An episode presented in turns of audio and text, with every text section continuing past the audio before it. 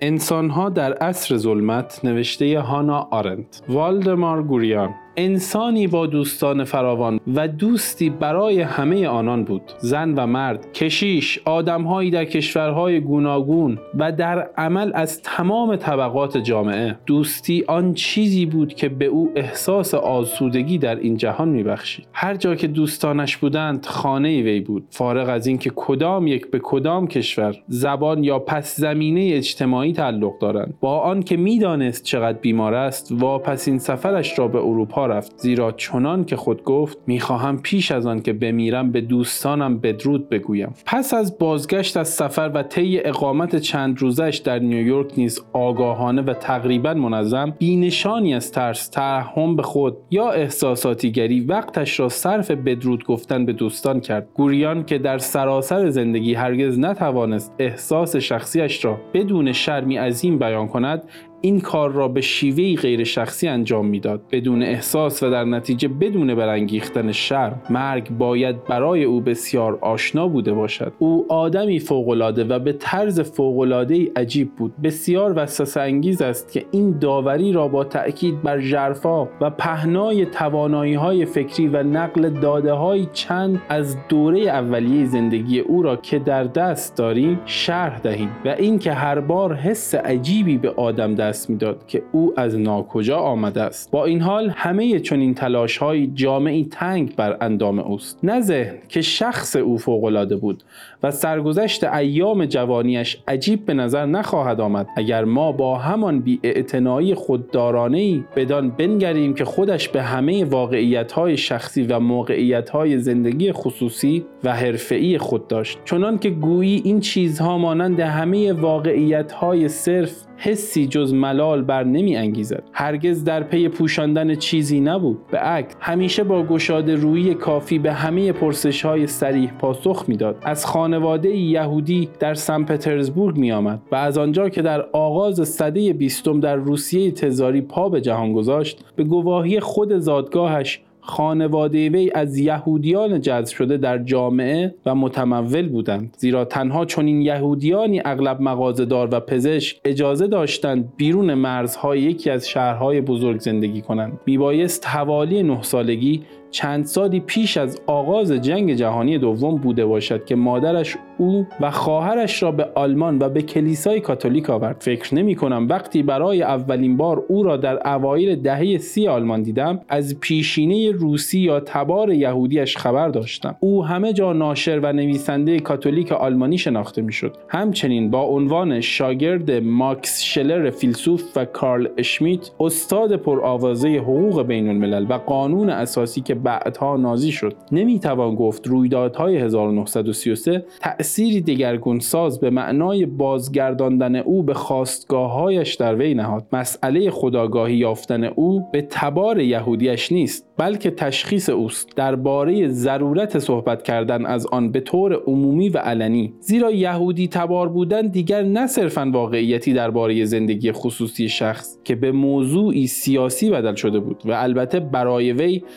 همبسته کردن خود با کسانی که تحت تعقیب و آزار بودند اهمیت داشت. گوریان این همبستگی و دلبستگی مدام به سرنوشت یهودیان را تا نخستین سالهای پس از جنگ حفظ کرد. گزارش کوتاه درخشانی از تاریخ یهودی ستیزی آلمانی چاپ شده در جستارهایی درباره یهودی ستیزی گواه این دلمشغولی فکری و در عین حال استعداد نادر اوست که به یمن آن در هر مسئله که تعلق ذهنیش قرار می گرفت کارشناس می شد. با این همه وقتی سالهای تعقیب و آزار سرآمد و یهودی ستیزی دیگر مسئله سیاسی عمده ای نبود علاقهش به این موضوع نیز رنگ باخت. این درباره پس زمینه روسیه او نیز صادق است. این پس زمینه به شکلی سراسر متفاوت. نقشی غالب در سراسر زندگیش بازی کرد. با آنکه پیرامونش سراسر تغییر کرده بود و باعث شده بود که همه زندگی دوران بزرگسالی را در محیطی آلمانی زبان بگذراند. نه تنها به طرز مبهمی روسی به نظر می آمد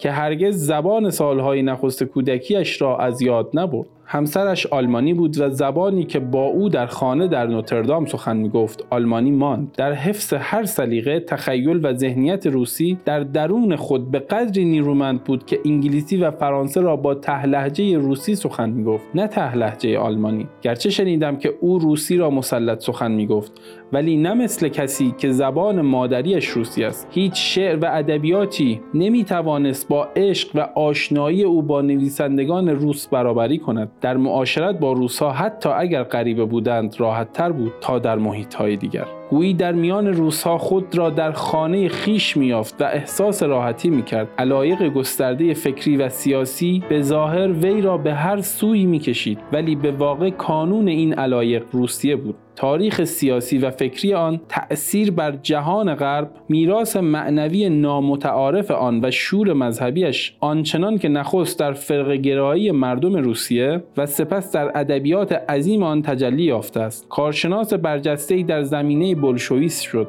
زیرا هیچ چیز او را عمیقتر از روح روسی و شاخه ها و شعبه هایش جذب و دل مشغول نمی کرد نمی‌دانم آیا گسست های ای که در دوران اولیه زندگیش رخ داد طلاق در خانواده گسست از سرزمین و زبان مادری و تغییر کامل در محیط اجتماعی به اقتضای گرویدن به کاتولیسیسم زخمی عمیق در شخصیت او برجا گذاشت یا نه؟ هنوز جوانتر از آن بود که تنشهای مذهبی در او اثر عمیقی بگذارد و به احتمال زیاد پیش از دینگردانی آموزش دینی چندانی نداشت. مطمئنم که این گسست ها برای تعبین قرائب شخصیت او به طرز نومیدگرانه نابسندند. در عین حال فکر می کنم که از چیزهای کمی که یاد کردم باید معلوم باشد که اگر چنین زخمی وجود داشت باید از راه وفاداری آن را التیام بخشیده باشد. صرفا با وفاداری به خطوط اصلی خاطرات کودکیش باری وفاداری به دوستان به هر کس که می شناخت به هر کس که دوست می داشت نوت قالب برای کوک کردن ساز زندگیش کردید.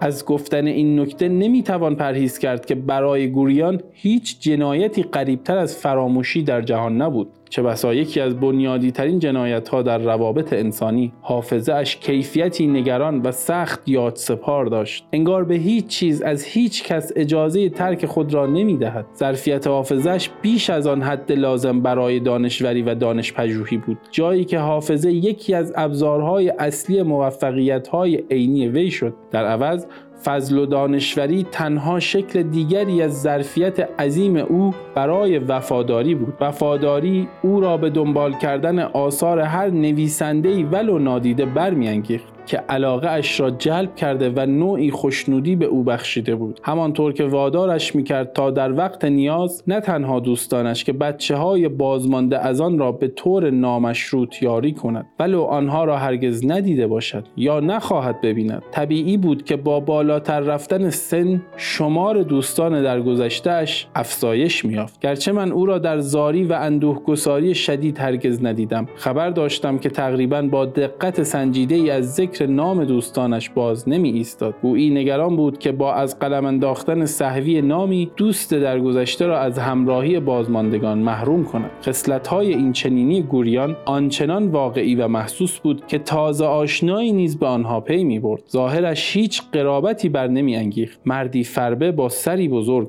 گونه هایی پهن که دماغی سربالا و کوچک به طرز عجیبی آنها را دو نیم کرده بود. چشمانی که به رغم شفافیتشان تیره بودند و خنده ای که ناگهان می توانست همه گونه ها و چانه ها را بپوشاند و بسیار به خنده پسر بچه ای که مهار شوخی از دست داده میمانست. شاید یکی از شاخصترین خصلت های بزرگسالان لابد همه بیدرنگ به عجیب بودن شخصیت او پی می بردند حتی کسانی که او را تنها در سالهای واپسین عمرش شناختند. یعنی در دوره ای که غریبگی و رودرواسی بار پذیرش مقامی رسمی و ارجشناسی عمومی را بر گرده او نهاد. خجالتی نبود و بیگمان عقده خود فروتربینی نداشت. هرچه بود تب و تاب غریزی روح و بدن هر دو در اثر پاپس کشیدنش از جهان بود. فکر می کنم آنچه در وهله نخست غریبه ای را قافل گیر می کرد غریبه بودن کامل خود گوریان در جهان اشیایی بود که ما بی تعمل و تعنی هر روز به کارشان می‌بریم. با آنها سر و کار داریم و بی توجه و اعتنا به آنها در میانشان در حرکتیم. و باری چه بسا غافل باشیم که این اشیای نامتحرک و نازنده اند که سراسر زندگی را احاطه کرده.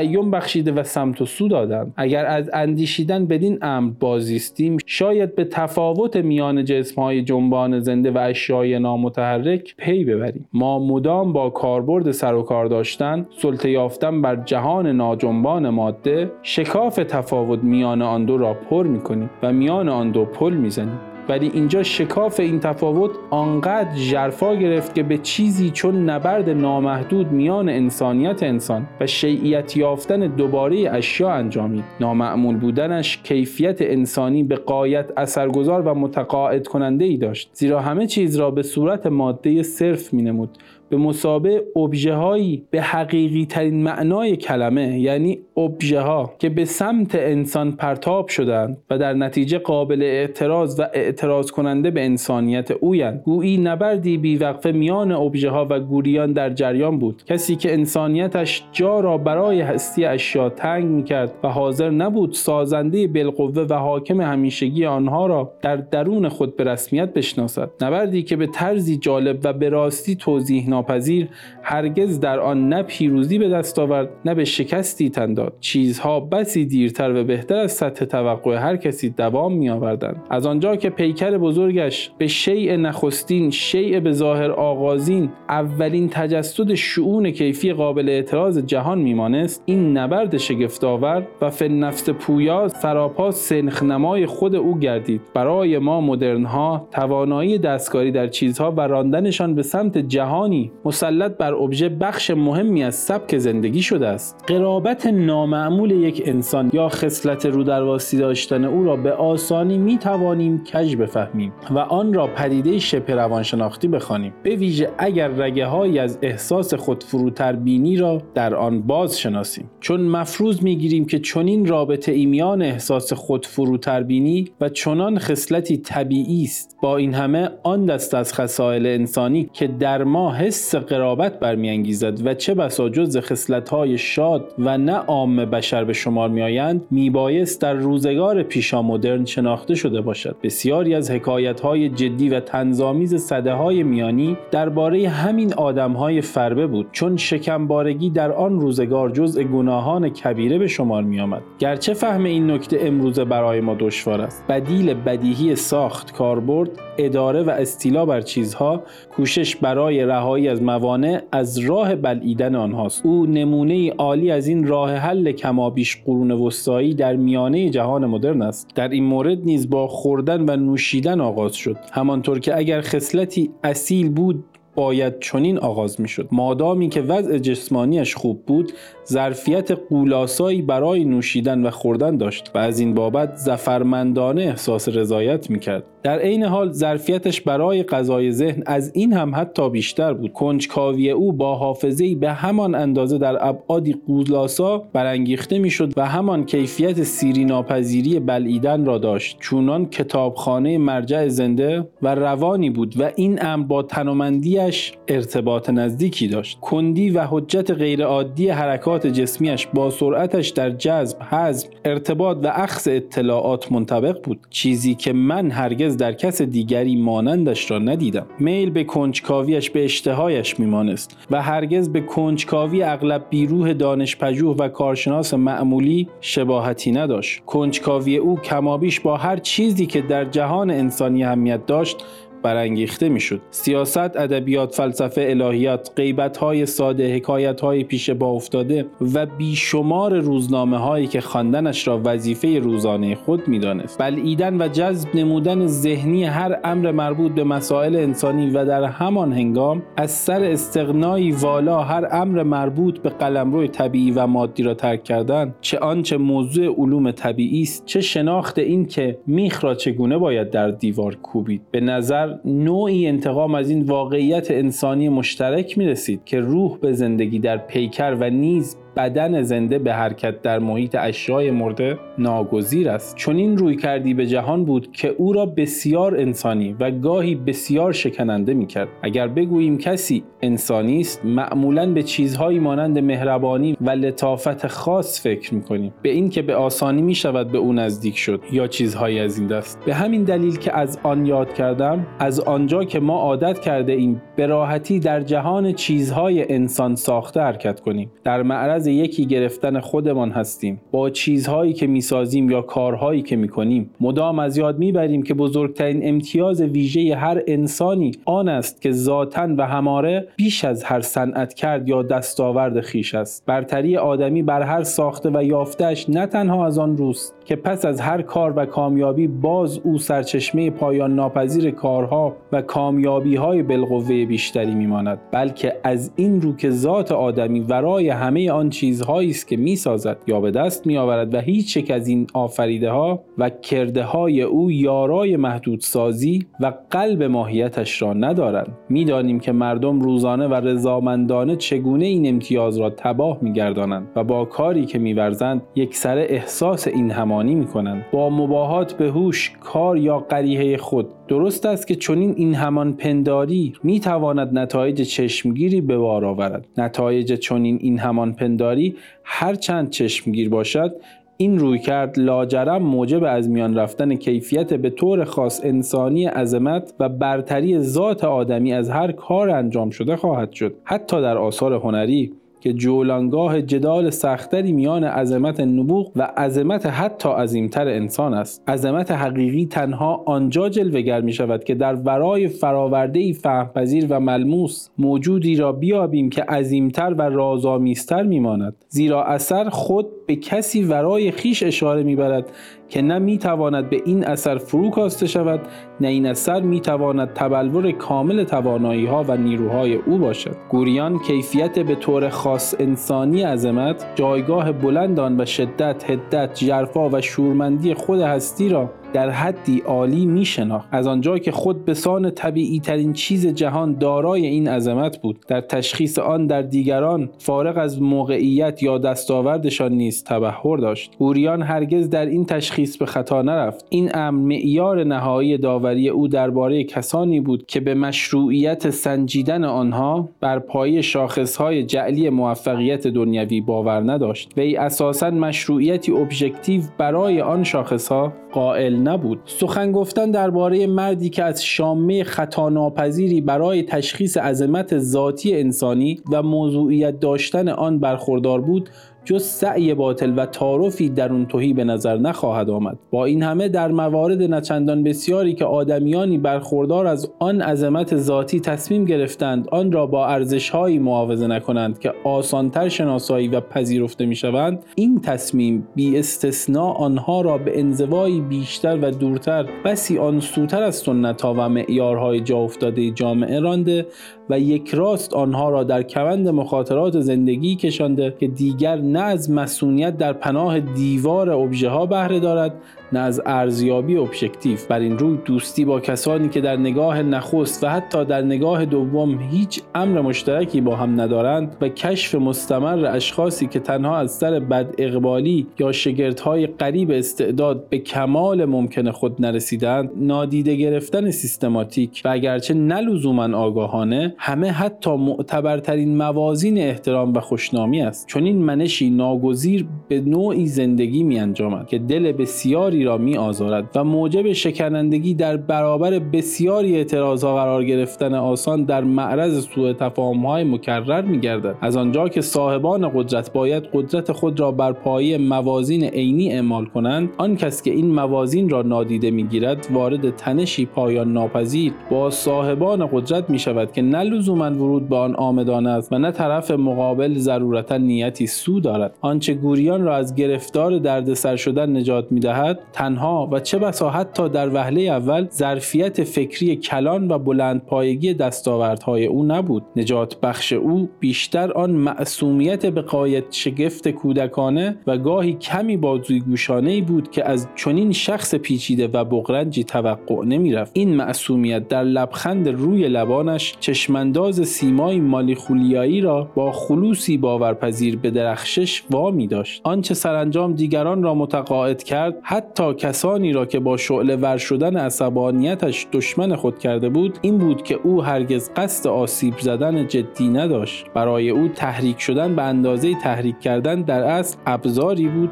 برای آشکار کردن و به روی سطح آوردن جدالهای جاری و واقعی و موضوعیت داری بود که در جامعه مدرن ما سخت میکوشیم آتش آنها را بنشانیم یا پشت نقاب مدنیتی پوشالی بپوشانیم. با ملاحظه کاری های شیادانه که نباید احساس هیچ کس را جریه دار کرد وقتی می توانست این صدهای به اصطلاح جامعه متمدن را بشکند احساس خورسندی می کرد زیرا آنها را هجاب حائل میان روح انسانها می‌دید. سرچشمه خوشنودی او معصومیت و دلیری بود. معصومیتی در بالاترین درجه جذابیت که در مردی می‌توان یافت که در شناخت راههای جهان به قایت مهارت دارد و در نتیجه برای حفظ زندگی و اثرگذاری معصومیت اصلی خیش نیازمند نهایت دلیری ممکن است. گوریان مردی سخت دلیر بود. مردم دوران باستان دلیری را عالیترین فضیلت سیاسی می‌دانستند.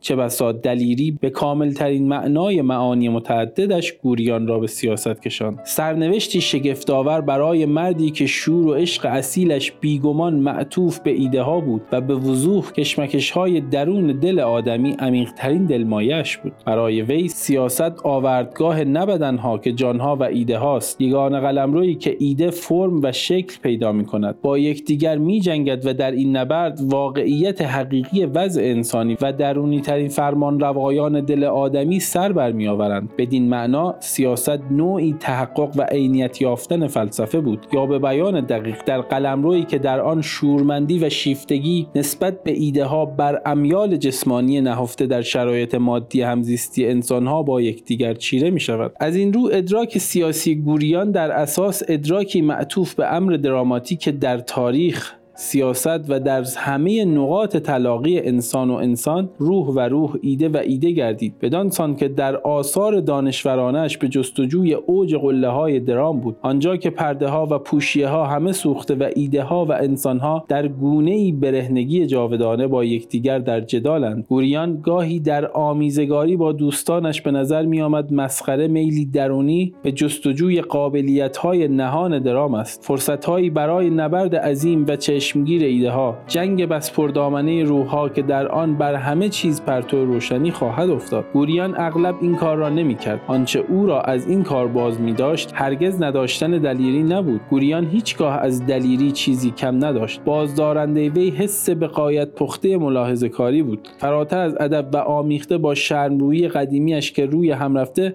هرگز از او جدا نشد. آنچه بیش از هر چیز او را به وحشت میانداخت خجالت زدگی بود. وضعیتی که در آن کسی را خجالت دهد یا کسی او را خجالت زده کند. وضعیت خجالت آور به یک معنا سمت معکوس آن نبرد پیروزمندانه خیره کننده جانها و ایده هاست که در آن روح آدمی گاه خود را از همه شرایط و عوامل تعیین کننده میرهاند. در نبرد ایده ها و برهنگی رویارویی انسانها سرمست از استقلال و خودبنیادی از شرایط و دیوارهای حائل ایمنی خود فراتر رفته آزادانه پروبال میگشایند و این کار را نه با دفاع از خود که تنها با نمایش کیستی خیش انجام می‌دهند ولی موقعیت خجالت آور در لحظه ای که آدمها کمترین آمادگی را برای نشان دادن خود دارند و چیزها و موقعیت ها به طور نامنتظری دست به دست هم دادند تا روح را از سپرهای دفاعی طبیعی خیش محروم کنند. انسانها را در معرض دید همگان قرار می‌دهد و انگشت تماشا را به سوی آنها نشانه می رود مشکل آن است که موقعیت خجالت آور همان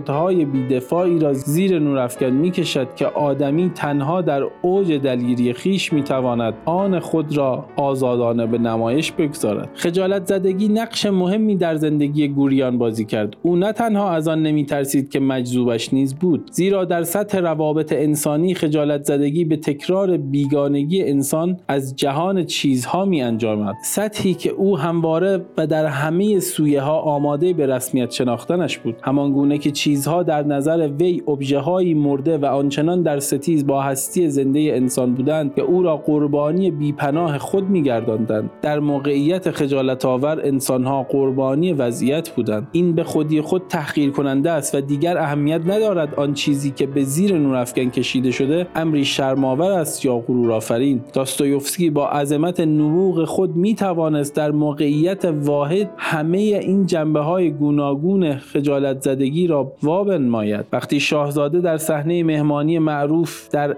ابله گلدانی قیمتی را می شکند خود را با بی دست و پایی ناتوان برای درآمدن به قالب جهان چیزهای انسان ساخته در معرض نگاه دیگران قرار می دهد و همزمان این در معرض دید دیگران قرار گرفتن خوب بودن او را قاطعانه نشان می دهد اینکه او برای این جهان بیش از حد خوب است. تأخیر شدنش در این واقعیت نهفته که او به سان کسی در معرض دید قرار گرفته که خوب است و نمی‌تواند جلوی خوب بودن را بگیرد بگیرد. همانطور که نمی‌تواند جلوی بی دست و پایی خود را بگیرد. تحقیر اوج نهایی خجالت زدگی است. آمیزه ای از این دو در گوریان که به میل شدیدش به تحدیگری علیه سنت ها و قدرت های آینده پیوندی سخت داشت. شوری راستین برای محرومان وارثان هیچ و تیر روزان بود. آنها که زندگی یا انسانها با ایشان به بدی تا کرده و عدالت از آنان دریغ شده بود. گوریان که معمولا فقط با دیدن هوشمندی یا خلاقیتی معنوی خود خود را مجذوب حس می کرد در چنین مواردی هم معیارهای دیگر خیش را از یاد می برد حتی حراس عظیمش از ملالت وی را باز نمی داشت که راه خود را برای دیدن چنین آدمهایی کچ کند. او همواره با آن دوست می‌شد و سپس وقایع زندگیشان را با شور و حرارت دنبال می کرد شوری که همانقدر از بی احتیاطی دور بود که از شفقت محض. نه چندان مردم که قصه او را محصور می کرد خود درام گویی گوش سپردن به کمی اطلاعات تازه گوریان بیتابانه بارها و بارها خود می‌گفت زندگی همین است. گوریان احترامی عمیق و اصیل نسبت به همه کسانی داشت که زندگی آنها را برگزیده بود تا داستان خود زندگی را بنویسند. داستانی نه تنها با بدفرجامی غمگین کننده معمول که رشته ای پیاپی از پایانهای بد است او هرگز به چنین مردمی اظهار ترحم نکرد. چنان که گویی او جرأت نداشت بر آنها ترحم ورزد. تنها کاری که انجام داد این بود که آنها را هدفمندانه به درون جامعه بیاورد و در تماس با دیگر دوستانشان قرار دهد تا به قدر توانایی خود